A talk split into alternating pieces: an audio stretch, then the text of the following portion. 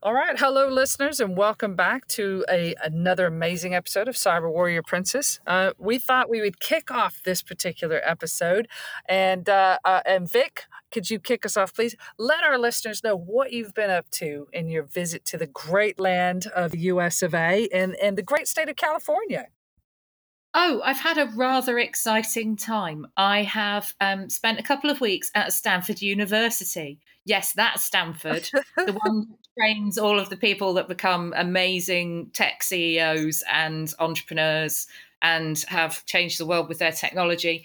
Um, I got to attend the Human Centered Artificial Intelligence Conference or the HAI Conference, which was absolutely amazing. I mean, wait a minute. Do they actually call it the HAI Conference? The High Conference, H A I. Is it pot legal in California? That seems like a dubious name. Not, not as in, no, not that high, and not the high, high.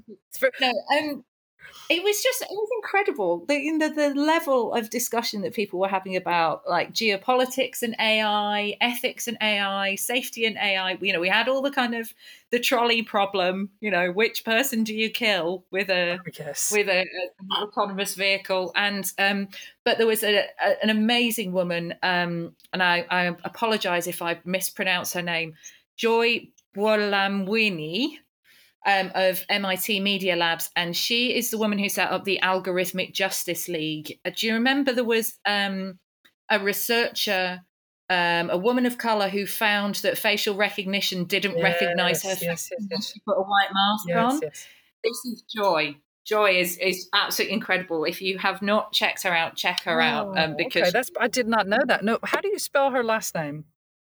Uh, B U O L A M W I N I. Okay, all right. I need to look that up. That's fantastic. And she's a poet as well, and she's just she's massively engaging, and she's going to change the world too. I mean, it was just talk about.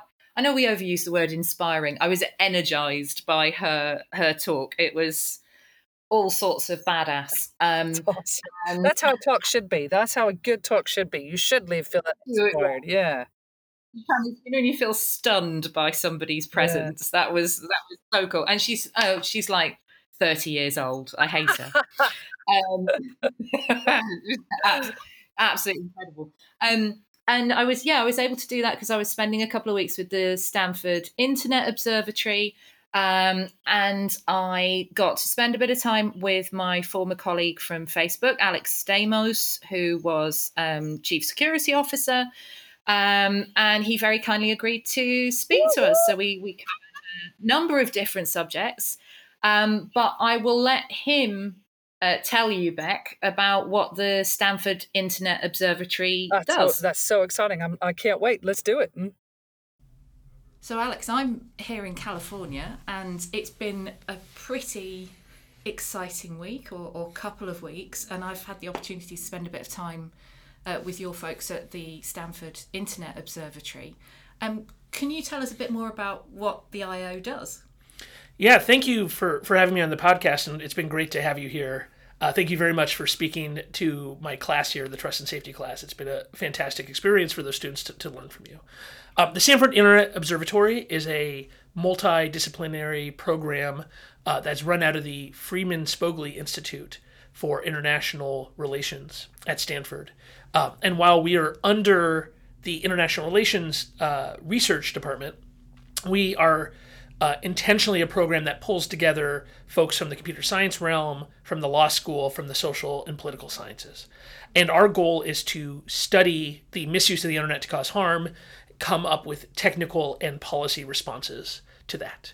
Uh, and so that, uh, you know, one of our theses here is that there's there's no area of academic research that's not going to be impacted by the internet. But the ability for a lot of political science, social science researchers to keep abreast of technological change is actually pretty limited. Um, there's a lot of great work that happens, but the activation energy for that work is really high. If you're a social scientist and you want to understand how Twitter or Facebook or TikTok uh, or WhatsApp are impacting the political situation in a country, your first job is you have to find a PhD student who can write Python. You have to either come up with an API contract or come up with some way to gather data. You have to do a bunch of data analytics, perhaps uh, build some systems in the cloud or, or, or borrow some systems from the university.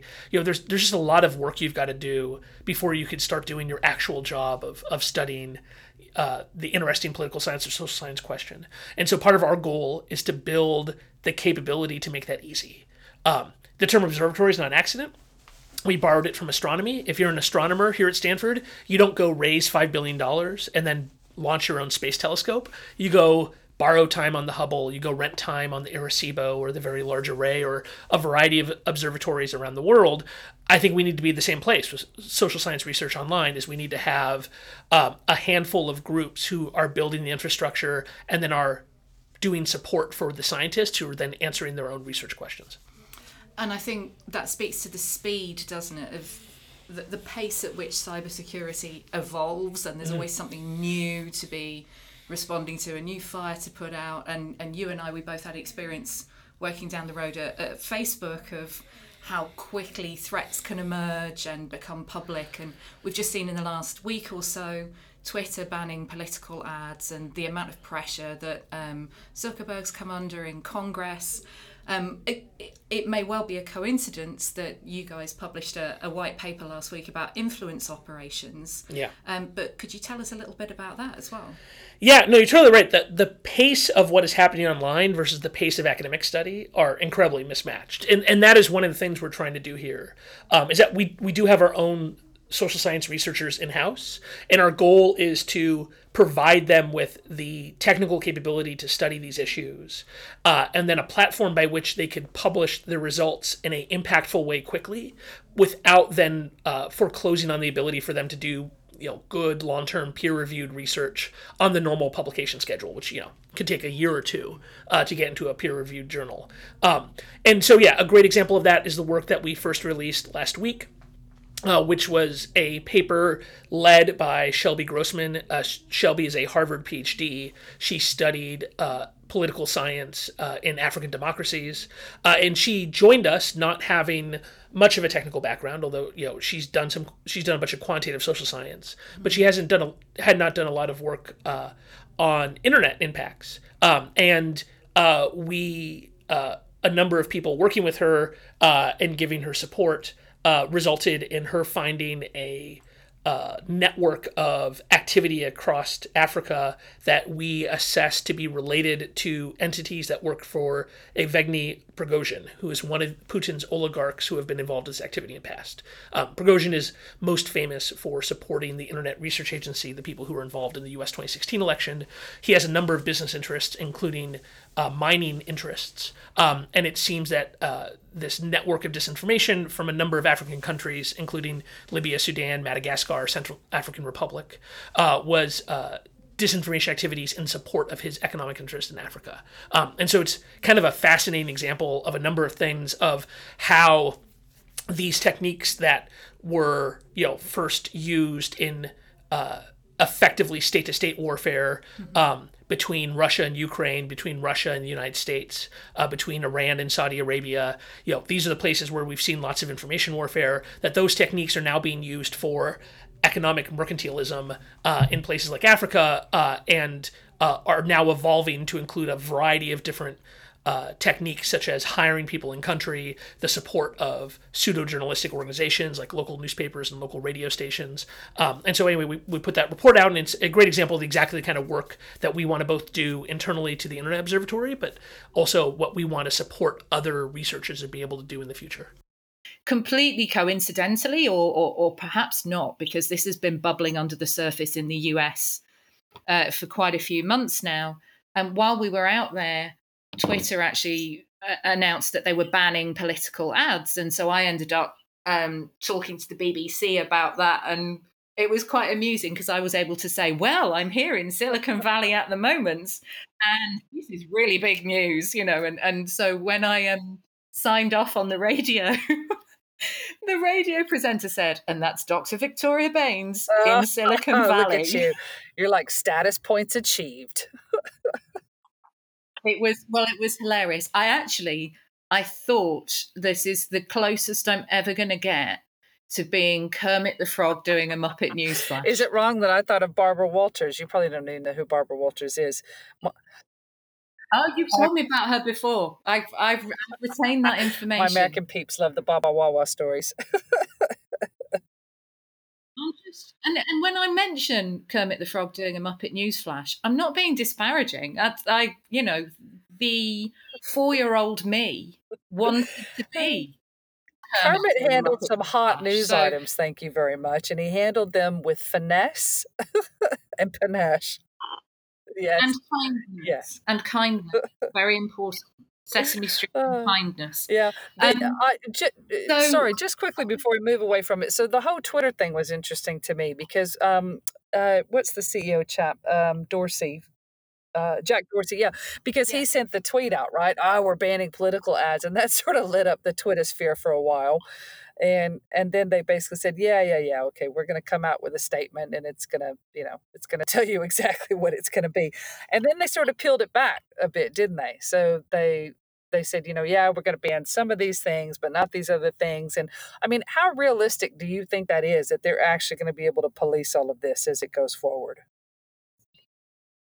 so it's funny you should mention that beck because that's exactly what Alex and I went on to discuss. So as you know, as much as I'm being slightly frivolous with my Kermit the Frog, you know, there are very serious people like Alex Stamos and and the Internet Observatory that are, you know, really looking into the impacts of this and how you how you do actually operationalize. And you know i thought it was really timely that they had this influence operations paper out at, at, at the same time because what that showed is that you know you there are always ways to get around bans of you know um, certain types of political content and banning advertising it means nothing if there are other ways to get your political point across and, and have political influence.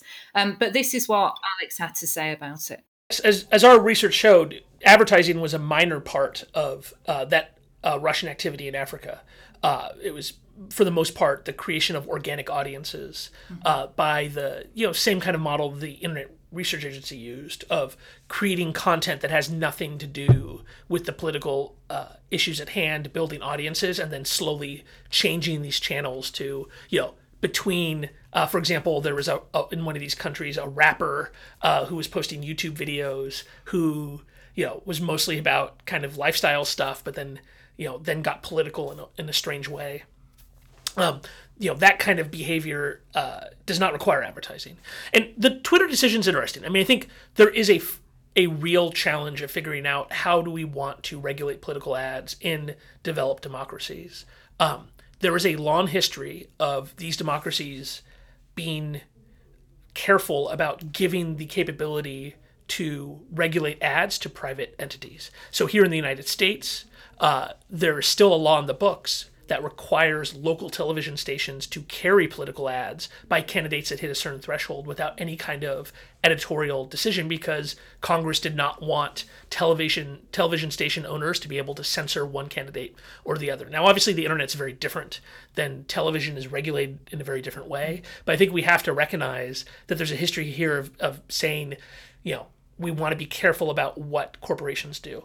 You know, Twitter has effectively punted on the whole issue through their decision. I actually think in the long run, they've put themselves in a harder situation um, than a number of other solutions would have done because by banning all issue ads, they will now have to ban a huge number of ads that touch upon issues, or they're going to have to make very hard decisions that are going to seem politically motivated. So, for example, Nike here in the United States ran a bunch of ads supporting Colin Kaepernick in his fight against the NFL. Those were seen as very political. Um, I think it's under the current standards I have seen from Twitter, I think they would have to decide to ban those ads. And the people who are supporting Twitter's actions would think that that's totally inappropriate.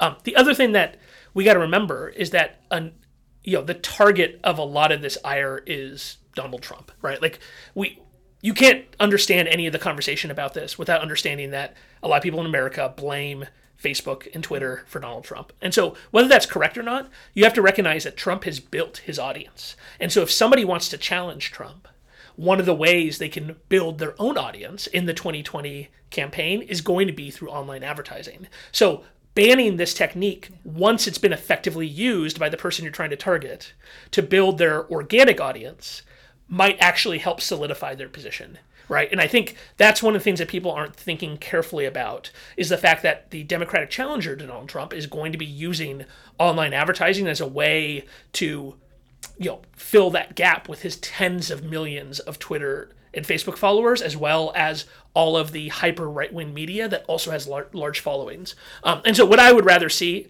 is I'd rather see.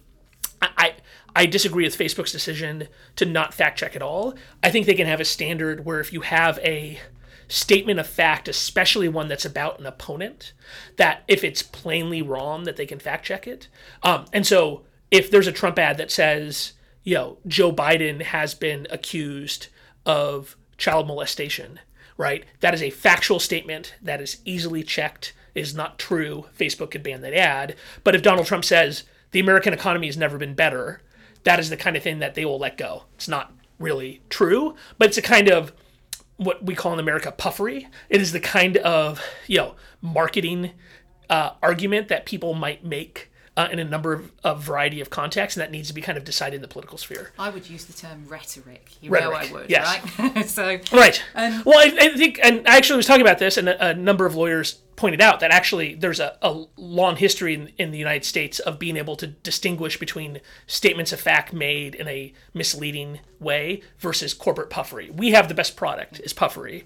Our product cures cancer is a factual statement, right? right. And so um, I, I, think there is like some precedent here that could be applied by Facebook and Twitter. The other thing I'd like to see Facebook and Twitter do would be just to restrict the ability to micro target. I think that would take care of a lot of the issues here. Is if a candidate, any candidate, had to run an ad against tens of thousands of people instead of dozens or hundreds. And that takes us back to the the old topic that we get brought back to again and again, which is about if you don't like the business model, that's a different discussion yes. about you know micro targeting, behavioural advertising. Right. But I think it's um, it's interesting. You mentioned about the analogy with TV. You know, when I come here as a visitor, and I see some of what I would categorize as attack ads on yeah. TV.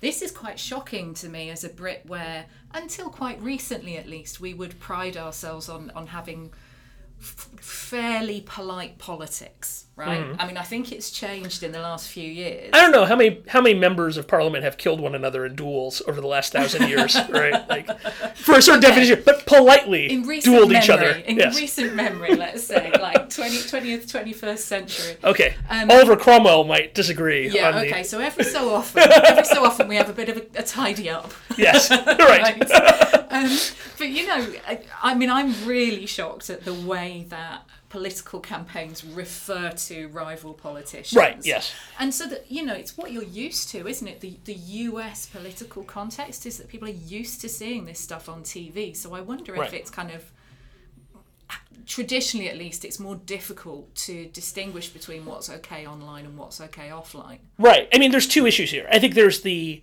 cultural issue where there's this weird different there's this mirror image of the UK and the US in that you're right we have the political ads you hear from politicians can be extremely aggressive here but our media is often more polite whereas right. the British media prints oh, things oh, that yes. you would never see from a self-respecting yeah. publication although that is something that's changed one thing that the internet has done is has created more of a UK-like media environment where people who call themselves straight journalists are you know are biased in a way that would never have been considered acceptable 30 or 40 years ago in the United States. Yeah. So I, I, do think that's changed. Um, right. So, I mean, one of the base issue here is almost all of the speech that people don't like on Facebook or Twitter is protected by the First Amendment, right? Right. And so in the United States, we will never have a law that controls any of this speech, right? There is no legal guidance to look for in the United States. There's no ability to punt this to Congress and say, come up with a law. There will never be a law that says you cannot lie about you know this is what it means to lie about your opponent mm-hmm. in an, an, attack ad the united states and this comes from a deep political history right like this yeah. country was founded by anonymous anonymous pamphleteers right like we have a lot of you know if you look back in like the uh, the 19th century um, people said crazy things about their opponents. Mm-hmm. Just they weren't able to say it to hundreds of thousands or millions of people. They had to say it to hundreds of people via pamphlets and leaflets and, and speeches and such. Um, and so, yes, I, I think that is a, a, a, fundamental challenge in the United States is that there's no ability to have any kind of legal uh, uh, legal guidance here, and so the companies are completely on their own in making decision of what is acceptable political speech. My personal preference is I think we should be extremely small c conservative and asking half trillion to trillion dollar companies to make this decision. Right. right. So the Trump ad that kicked off this whole round of conversation was an ad where he were, was saying lies about Joe Biden. That ad ran on Facebook, it ran on Twitter, it ran on YouTube. It also ran on MSNBC, NBC, CBS, and ABC. Right. The only people who said they were not going to run it was CNN. Right. CNN took us in. CNN is owned by AT&T, the mm-hmm. telephone company. NBC is owned by NBC Universal, which is owned by Comcast, the cable company, right? ABC is part of Disney. Like these are humongous corporations that have a huge number of businesses, all of which are regulated by the US government, all of whom have dozens and dozens of touch points with the American executive branch. I think it is extremely dangerous to go down a road where we want these huge corporations that have all of these reasons to kiss up to whoever the ruling party is or whoever they think they're going to win to be making really fine grained political decisions. I think we need to have very hard and fast rules about what they say is true or not. And those should be very, very tight, and that most things should get by. Because I, I just don't want them having that kind of. I, I think a future in which Disney and AT&T and Comcast and Facebook and Google for their own proprietary interests are deciding who is able to speak online versus who isn't, I think it's a very dangerous future. That's like the extreme of curated content, isn't it, in a way, or the, or the most restrictive form of curated content.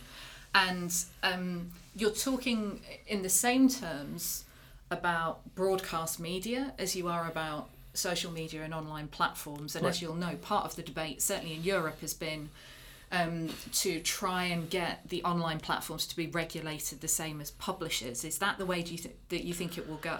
Well, I there's a lot of discussion of that that is completely irrelevant to the political discussion, right? So in the United States, at least, the like the most overused term in this debate is CDA 230, right? Section 230 of the Communications Decency Act mm-hmm. is what allows a Facebook or Twitter to carry users' content without having the legal liability for that content. The issue here is that the underlying speech has no legal liability in the United States, right? And so if Donald Trump lies on NBC, it is the same as him lying on Facebook, right? Neither one of those companies is responsible for that political speech. Right. So it doesn't matter how they're categorized. Yes. Right. right. Now, there are other situations. I think when you talk about other safety situations, I think Danielle Citron, Mary Anne Franks, these are law professors that make a strong argument that CDA 230 um, is harmful in very specific safety situations, right. such as uh, non consensual intimate imagery, um, such as online harassment and bullying. And so I think it is totally appropriate to revisit the CDA 230 model from a safety perspective, but from a political speech perspective, at least here in the United States, it's irrelevant. So I thought this was really interesting how yeah. down to the the point of the First Amendment, um, what's outlawed under the Communications Decency Act, and you know what the liability is um, for tech companies, and uh, you know we drew that distinction between um, how this plays out in the US and how this plays out in Europe and, and some of the different expectations in relation to um, permissible speech, unacceptable speech.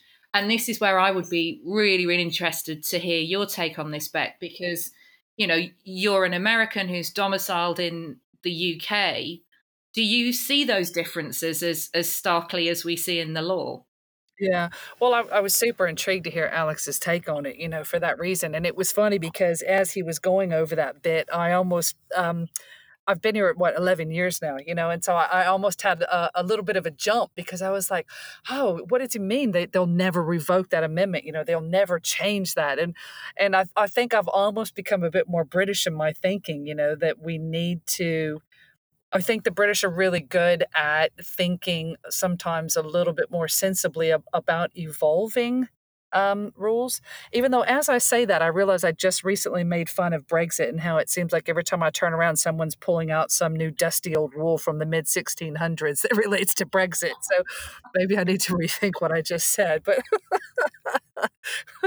uh, but yeah, so I, I, definitely do see some differences, and um, it, it has been fascinating to watch because the Americans are so um, staunch with their belief of free speech but at the same time and and equal i guess in their staunchness is you know the the desire to to have a, a, private life or privacy at least when they want it you know they want that control. And i think as americans we we feel like we we were taught as we grow up you know that that we uh, that that control is rightfully ours and so you don't ever know anything differently. You don't ever question that you don't get privacy if you want privacy, that you get free speech if you want free speech, you know. And I think for me, that was really interesting coming to live in another country and seeing a different take on that, where you don't all grow up with this sort of feeling that I've been imbued with this right.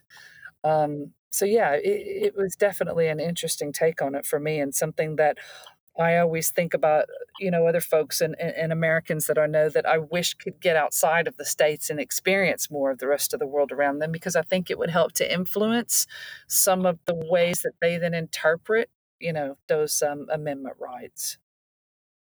And you know what? What's kind of made me, uh, well, what I've suddenly thought about really is how the tech has enabled our perceptions of this these discrepancies you know so before we didn't necessarily we weren't necessarily presented so starkly with the differences in the legislation and the differences in the values. It's only when you go on global platforms where people from different countries are seeing how everybody else lives and what's permissible in their societies Absolutely. that you really get to see those discrepancies, isn't yeah, it? absolutely. Well, and again, you know, and I've harped on this before, but the thing that just fascinates me is that this 10 years basically from what 2009 to now, and we've had this mm. massive change in the way that everybody conducts themselves through the, you know, through the internet.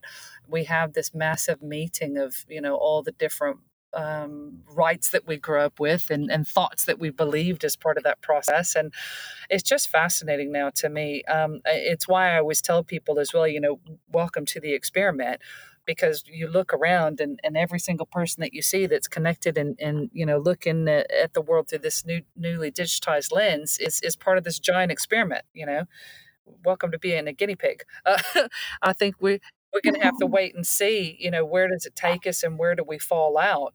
Um, I think the thing that's a bit scary right now, and in particular for you know people of of our generation and where we're all sitting with the whole thing, is where we see some of the uh, challenges you know that are popping up around free speech and around privacy, and where it's leading to worries around wars between countries, you know, over these things, where we see the disinformation campaigns, you know, that Alex was talking about, and we see the influences, you know, of the, the U.S. elections, for example, and then even where we had um, the um, when Macron was elected, you know, there was a lot of concern over the way that uh, his campaign uh, had been influenced or not influenced. Um, same thing with uh, Angela Merkel. I know her last campaign, you know, they were talking about influencers against that as well.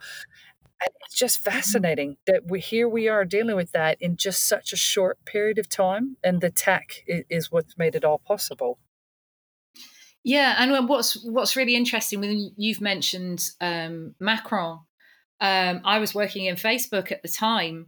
And of course, what we saw was that there were a bunch of elections happening, and all of the different countries had different rules about what was allowed. Mm. So in France, they have a blackout for campaigning. Oh, that's right. Yes, yes, yes. I can't. I, and apologies to um, French friends because I can't remember exactly. Something like I, I. I want to say forty-eight hours, but I might be completely wrong on that. But there is a certain amount of time in the run up to people actually to voting day um, where you are not where the parties are not allowed to campaign. So it's like that there has to be a blackout on political campaigning yeah. on social media as well. So how do you you know they you know all of the social media platforms had to get their heads around how they would operationalize that for french citizens but not in other countries. And so, it, does that apply just to French IPs, or does it apply to any material that refers to the political situation in France?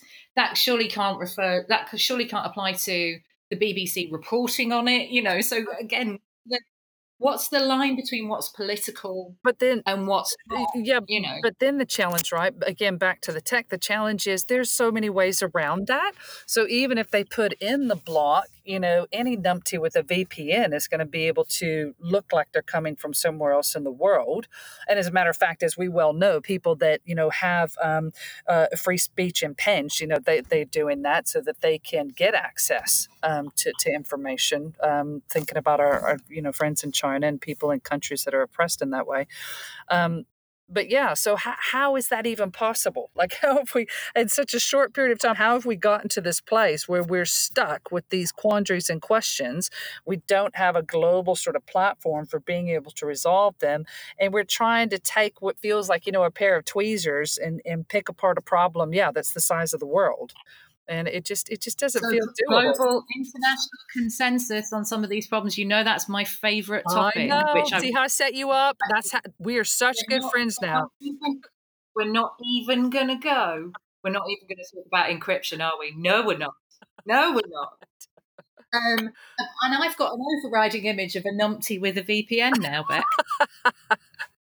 VPNs are also good. I just want to make that clear. they absolutely are. And um, but I'm going to pick up on that word numpty because it's not only is it a fantastic English idiom that I'm very pleased to see you've adopted, um, but it, I was absolutely bowled over by um, the quality of the students at Stanford. It was massively refreshing, and I'll tell you exactly why it was massively refreshing. Um, I did kind of office hours with any students who wanted to pop in and have a chat and find out about my career and stuff. It was basically me just talking about me. So apologies to those students. I met some incredible young women doing computer science at Stanford. And one of them told me, um, Hi, Maya. Uh, Maya told me she reckons they've got about 30% female representation in computer science. Wow, fantastic. Stick with it, ladies. Stick with it. This is, I mean, I was, I've got, I've got a goosebumps saying it now. I mean, of course, 30% is not 50%, but that is so much better. Well, so much better than my impression of other universities. Actually, I'd, I would not mind seeing some data on that. That would be super cool. Let's yeah. let's do that. Let's hunt that out for a subsequent episode. Yeah, yeah. No, I'd be interested to know that as well the the the thoughtfulness of the students, their insight, the questions that I got in the lectures that I did were just amazing um, and uh, massively um, confidence boosting. I mean, I'm I'm kind of like the future's in really really safe hands if these people are going to be going into um, information security or trust and safety. Yeah. And on that note, um, it's probably probably a good point for um, me to roll the VT, roll. where um, Alex and I discuss what we're doing on the trust and safety engineering course. Yeah, let's hear it. Mm. Can you tell us a bit about the aims of the trust and safety engineering course? Yeah, I, I too uh, have been very impressed by the students, and it has really reinforced that we made the right decision to teach this class. I, it was a little avant garde to you know, in the current kind of speech environment on American universities, it was a little risky to say, we're going to talk about child sexual exploitation. We're going to show examples of hate speech. Right. We're going to, you know, talk about, show pictures of Nazis. Right. Um, but the students have reacted very, very well. Yeah. So the, the whole goal of this class, Trust and Safety Engineering, is to teach computer science students about the potential uses of the products they build to cause harm. Uh, one of the th- things that I, one of the issues I think we're dealing with is that on trust, safety, and privacy issues, it feels like as an industry, we're in the same place that we were on core information security in the late 90s, which in the late 90s, nobody knew how to write secure software, right? And I right. was, you know, an undergrad and then became a professional uh, software uh, security tester. I became a pen tester. I ran a company where our entire job was find people's bugs and help them fix it. So I got to see a lot of this progression in the early 2000s. But at the time, everybody blamed Microsoft because of Nimda and Code Red and SQL Slammer and all of this malware that caused huge economic damage. And Microsoft was to blame, but the truth is that actually everybody had the problem. Nobody built secure software. They just happened to be the biggest company uh, that was building consumer software. And we're in the same place on these trust and safety issues. Whereas there's no real clear leaders in this. Um, you know, the Googles, Microsofts, and Facebooks have done a bunch of work on trust and safety.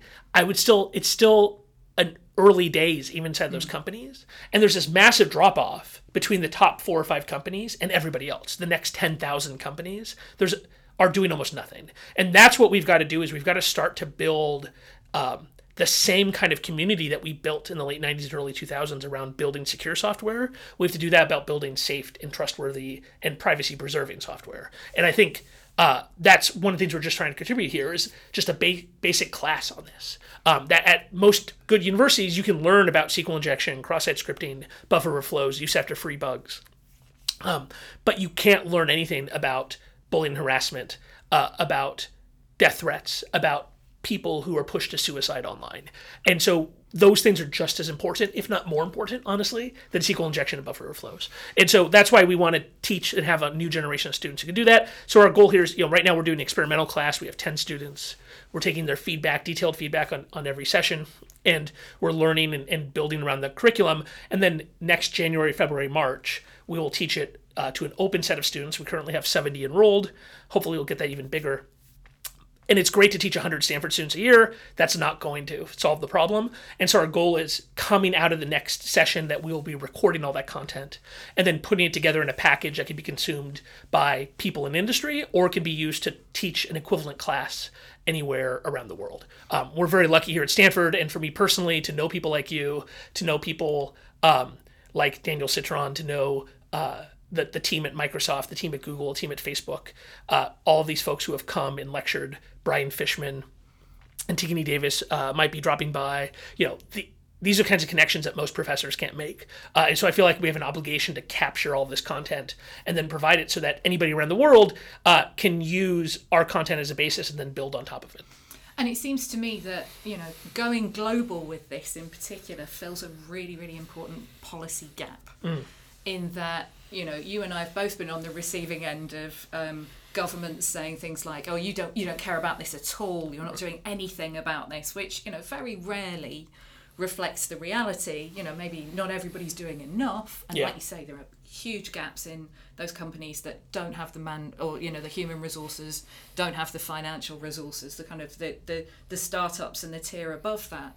Um, but when we're looking at how we can bring together governments and big tech from opposite poles of, of the discussion on online safety and trust and safety issues, this seems to be a, a, a really, really important step forward because yeah. if nothing else, in five, ten years' time, industry can potentially turn around and say, no, we do have people in house who understand these issues. When we build products, you know, we, we might not be able to make them 100% safe and 100% secure because it's debatable whether that's possible. Right. Um, but we have people who have been trained in this stuff who understand how to build products with these kind of safety concerns in mind.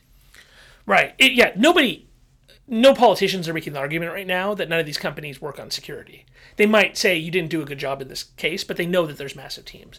This is a problem, honestly, the industry's created for itself by not proactively talking about these issues, right? Like right. in Silicon Valley, our products are perfect and we make the world more open and connected and special and happy. And you know we just from a marketing perspective we only talk about the positive uses of our products. There are all sorts of reasons why companies don't say hey let's talk about child abuse. Right you know? right. Let's let's let's sit down and talk about nazis right? That, that doesn't happen. But it, it turns out that was a mistake right? The fact that these companies have thousands of people working on safety issues and that most of the media and politicians think they have zero or 10 is is a problem that the companies have created for themselves. Yeah. And so I don't see that as my problem to fix, although you know that is something that companies have to change. But at least if we start to talk about these issues, um, and we start to have a kind of a basic set of understanding that can be relied upon, then when policy decisions are made, hopefully they're based upon reality, not the fantasy of how tech companies operate.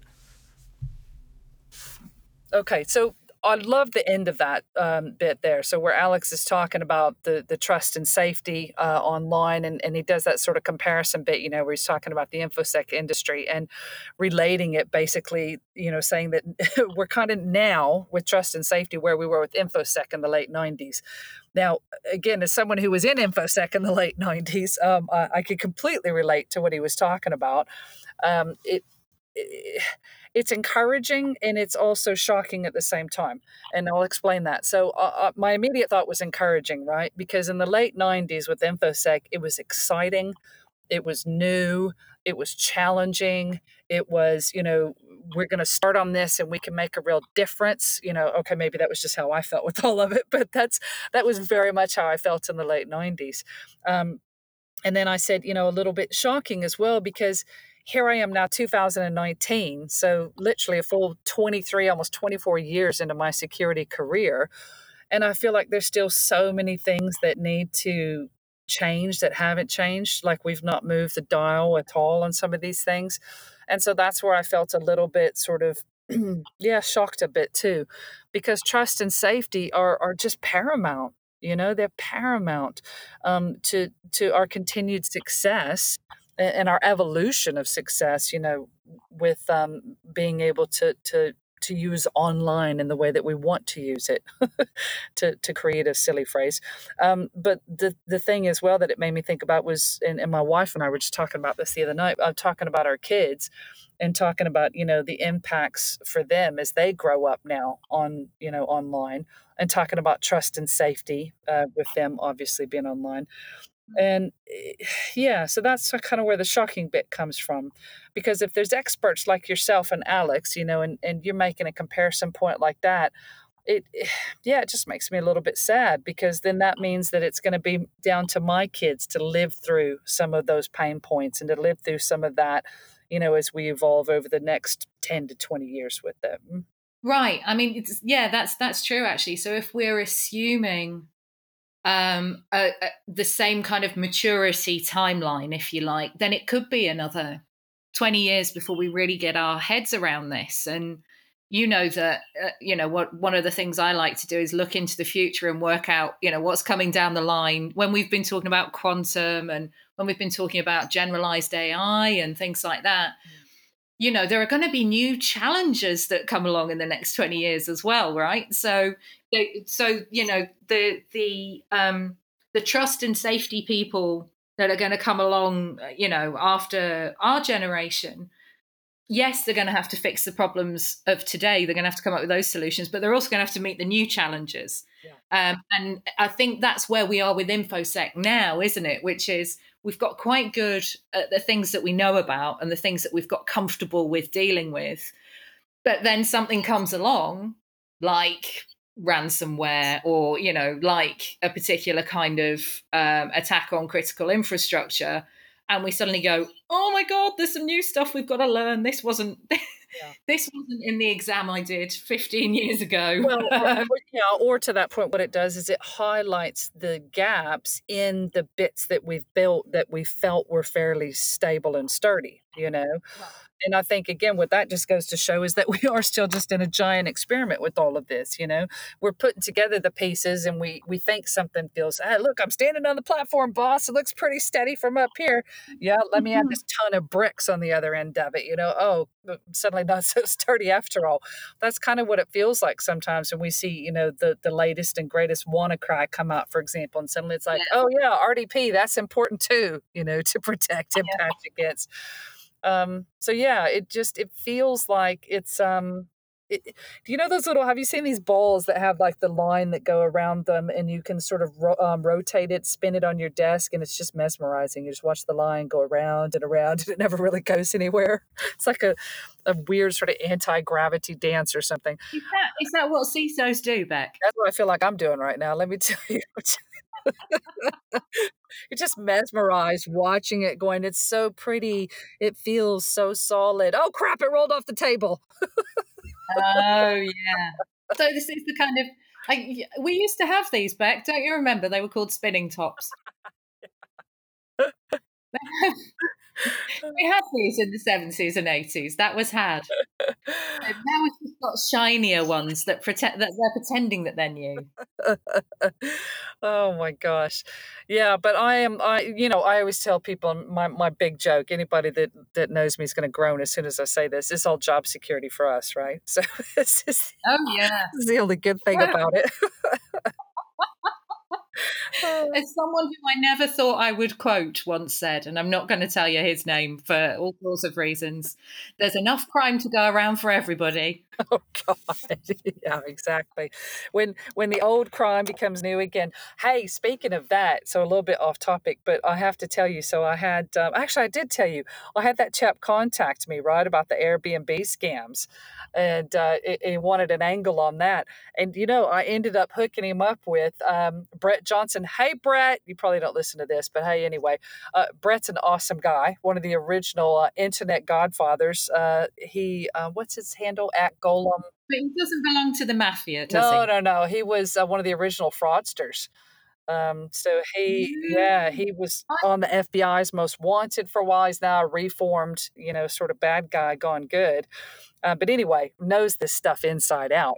And so I ended up uh, hooking him up with the chap that was looking for the, the commentary around Airbnb and everything that they're suffering with the fraud, um, you know, in, in their industry right now and against their um, users.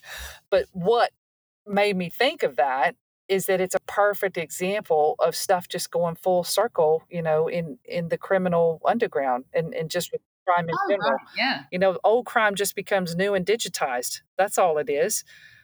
And we're going to continue to see that. And, and, equally, as you and I kind of said uh, outside of the confines of you know this podcast, it makes it makes you realize it's kind of like their Cambridge Analytica moment, isn't it? It makes you realize what Airbnb weren't doing oh, until yeah. now. Oh yeah, hundred percent. I don't know about you, but I'd kind of assumed they were verifying properties. But the thing is, you and I would probably assume that, right? The majority of their user base, that is never probably going to cross their mind unless you you know are a police officer unless you you know work in fraud you work in cybercrime of some sort you know that's probably never going to cross your mind but then yeah it was fascinating right. because i as i was reading through some of the articles and things you know just looking at it for myself the um the, the guy oh and see i can't remember his name at all but one of their co-founders had said oh this has really forced us to reevaluate our our overall design you know uh, for the first time in depth in the last 10 years and I was like, mate, are you kidding me? 10 years, mm-hmm. and you're publicly admitting this. There's a huge, huge problem here with the it, with any business that is fully digitized and, and relies on digital uh, integration the way the Airbnb does.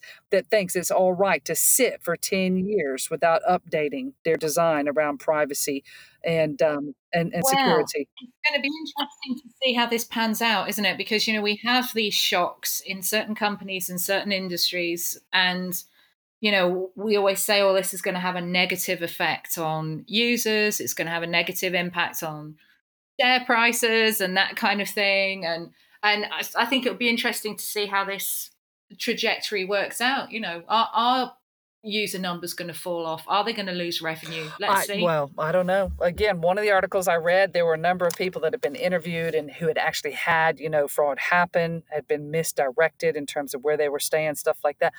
And they were coming back and saying, no, we'll still use it because it's the best way to find somewhere cheap to stay.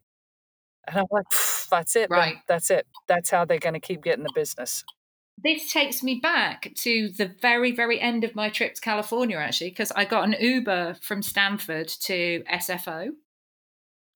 And San Francisco Airport, I, for those of us that aren't cool. sorry, yeah, San Francisco Airport.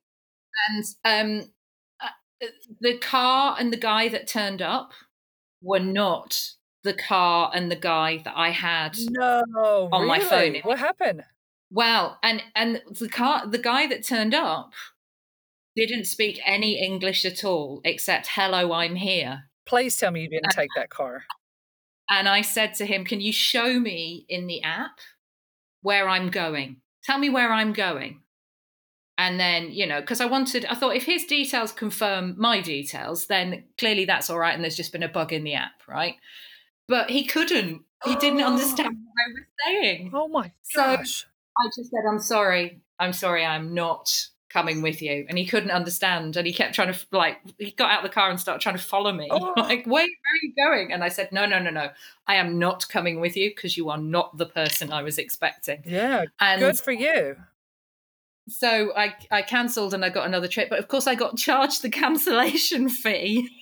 Oh, you so, better go and you better go and, and tell them to cancel that. Please tell me you went. Yeah, yeah, yeah. I've put a, I've I've put in a claim for it, but I thought, how what's what? I was really fascinated. You know, when I got in the other my eventual Uber, I thought, what has happened there? That is really fascinating. Is it is it a glitch that's kind of mismatched us or whatever?